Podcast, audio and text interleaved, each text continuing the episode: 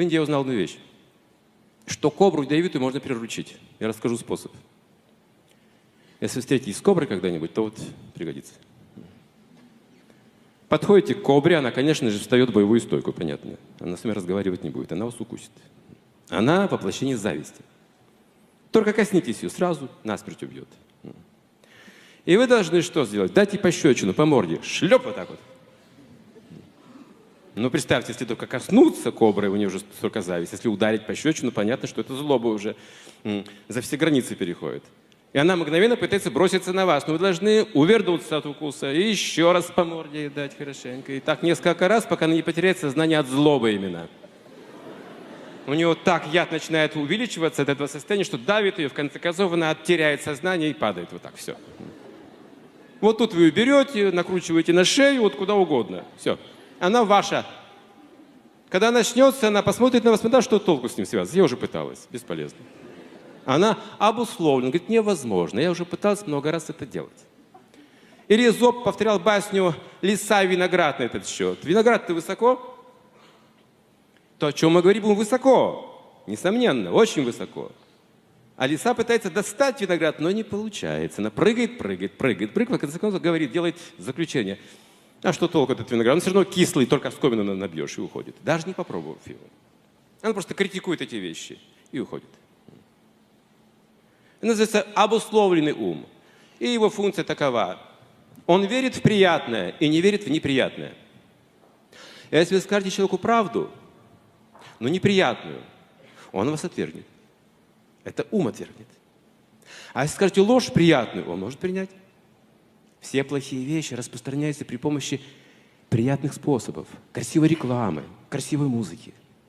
Вот эти гомосексуалисты говорят, это любовь, это музыка, это образ. Понимаете, это в уме создается приятные ассоциации. Люди принимают любую вещь, если она приятна.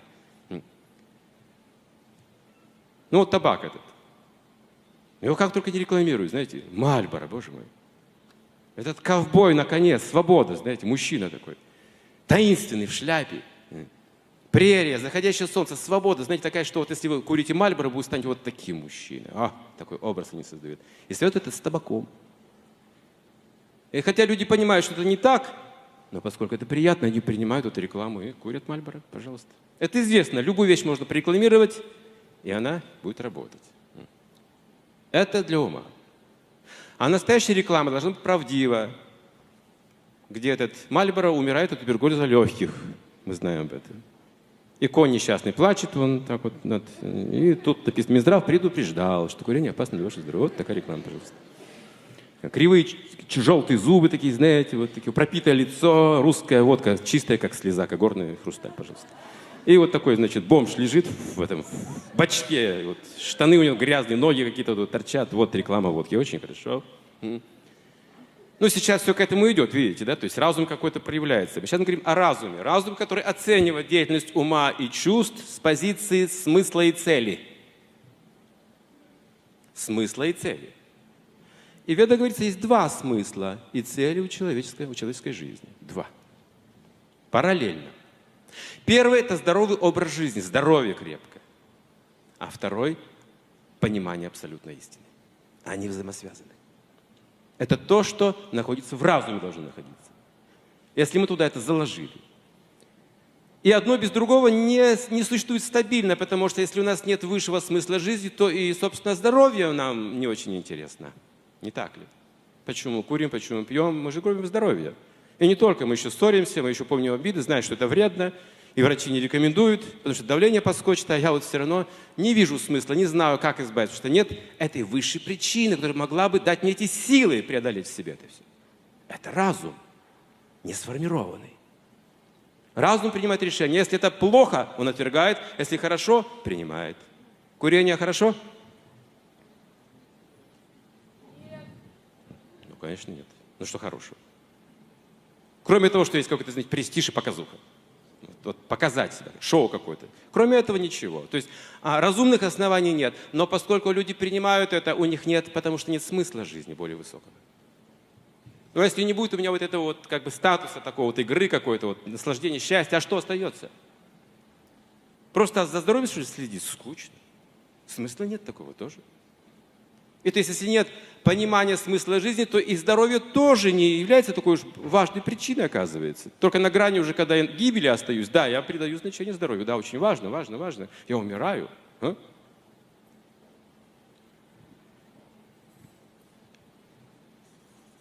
Разум. Представьте, молодой человек летом идет по Москве. Ну, у него Мальборо и все остальное, он хорошо оснащен.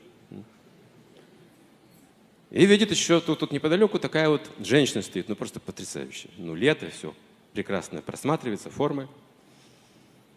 Летом особенно важно гулять по улицам, по паркам. Для знакомств, для каких-то интересных событий. По вечерам особенно, в сумерки я рекомендую. Сумерки – это как раз то время, когда кажется, что я что-то сейчас найду. Именно так написано, что в сумерке такое вот мистическое время. Оно нам внушает какую-то таинственность и вот что-то обещает что-то, понимаете? Все красивее, кажется, в сумерках, чуть-чуть, когда темно, понимаете? Когда все освещено, не так все красиво.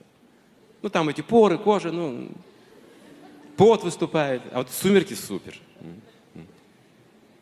И вот этот молодой человек, он смотрит, тут женщина рядом, и что чувства говорят, чувства говорят, э, зрение супер, супер, супер, о, формы потрясающие, мои, то, что мне нужно.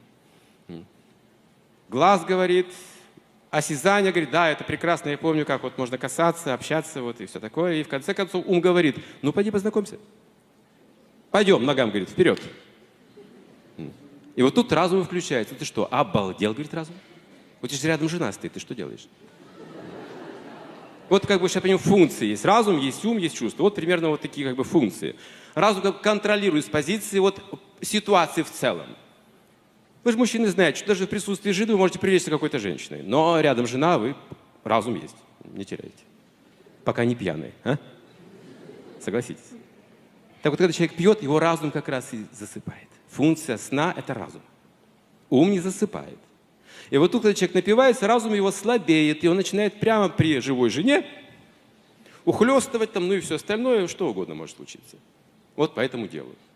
Это вот пример иллюстрации к тому, как работает эта, эта структура человеческого как бы сознания. Мы же говорим сегодня о семье и любви. Хорошо. И вот любовь на уровне чувств. Что означает? О, какие ноги. Люблю такие ноги. Это платформа чувств чисто внешне. Есть такие духи, привлекают мужчин, отпугивают комаров. Очень удобно. Это все организовано для чувств именно. Какие-то прекрасные рестораны, бары, там вот светильники, лампады, официанты, скатерти, музыка. Вот организовано для наслаждения чувств, чтобы вступить дальше в какие-то отношения. Это чувственная любовь. Она быстро кончается. Допустим, лев очень любит антилопу, знаете об этом? Но за ней бегает по всей прерии, не отстает. А она едва успевает спастись от такой любви. Такая хищная, такая алчная, животная любовь. Она быстро выгорает. Как? Когда сталкивается с реальностью. Ум, взаимодействуя с чувствами, создаст впечатление, очень могущественное впечатление. Или, как говорится, прямо иллюзию любви, воображаемую любовь. Это написано в ведах так. Когда мужчина и женщина смотрят в лицо друг другу пристально и долго, возникает иллюзия любви. Попробуйте. Только к незнакомой женщине подойдите, к мужчине. Встаньте вот так вот. Ну хорошо, если между вами еще будут какие-то цветы, здесь какие-то напитки вкусные, конфетки для поддержания этих отношений. Это вы не хотите есть, но отношения это поддерживают для общения. Вы должны просто так смотреть в глаза друг другу под музыку, знаете, такую проникновенную музыку в ресторане. Угощают друг друга сладостями, зажигать сигареты, выполнять все желания и говорить, какие у вас карие глаза, у вас вот чуть-чуть зеленоватые, у вас голубые, какие волосы. Вы говорите о таких вот пустяках, и вы влюбитесь. Вот и все. На этом уровне вы привлечетесь. Ум создаст эту привязанность. А разум спросит, а вообще э, он женат, нет? Она не замужем случайно? Это потом уже выясняется. А он вообще работает или кто он, как его зовут, его родители, все эти обстоятельства потом выясняются. Это иллюзорная любовь. А ко мне однажды подошел один молодой подопечный. Я как бы его был, ну, куратором в каком-то смысле в личной жизни. И сказал, я хочу жениться. Говорю, о, поздравляю, ты уже собираешься жениться. А на ком? Говорит, а вот на той девушке. Я говорю, я ее знаю, она же в два раза старше тебя. Подожди, давай подождем немножко. Ну давай вот пока просто общайтесь, зачем сразу жениться, правда? Ну давай обстоятельства изучим все, характер ее узнаешь, ну и все, лучше узнаешь. Знаешь, что мне сказал? Если вы мне запретите, я сейчас выброшусь в это окно. Я покончу с собой. Но я уже эти примеры знал в жизни. Э, риск большой. Я говорю, хорошо, хорошо, хорошо. Но живите, но пока не расписывайтесь. Посмотрим, что будет дальше. И через месяц он пришел и сказал, она дура. Я, говорю, даже не знал ее вообще. Это называется иллюзорная, надуманная, придуманная умом любовь. И как мы знаем, ум могущественный, вы думаете, вы чувствуете, у вас даже кровь меняется, вы чувствуете, что это реальность, я с этим человеком жить начинаю, понимаете, счастье чувствую, энергия у меня творческая, все я могу делать, знаете, я живу, по-настоящему живу. Не радуйтесь слишком рано. Это очень временный момент. Жизнь прожить, не поле перейти. И вот тут необходим разум. Разум – это то, что мы называем скучными словами. Ну, там долг, ответственность, верность, постоянство. Это скучное слово, потому что оно не пережито. Оно не пережито. А вот помните фильм «Коммунист»? Это старый какой-то фильм еще, знаете, тех времен, про человека одного, который весь фильм рубил дрова. Вот у него был такой долг, такая ответственность перед страной, вот дрова привезти стране, дать стране дрова.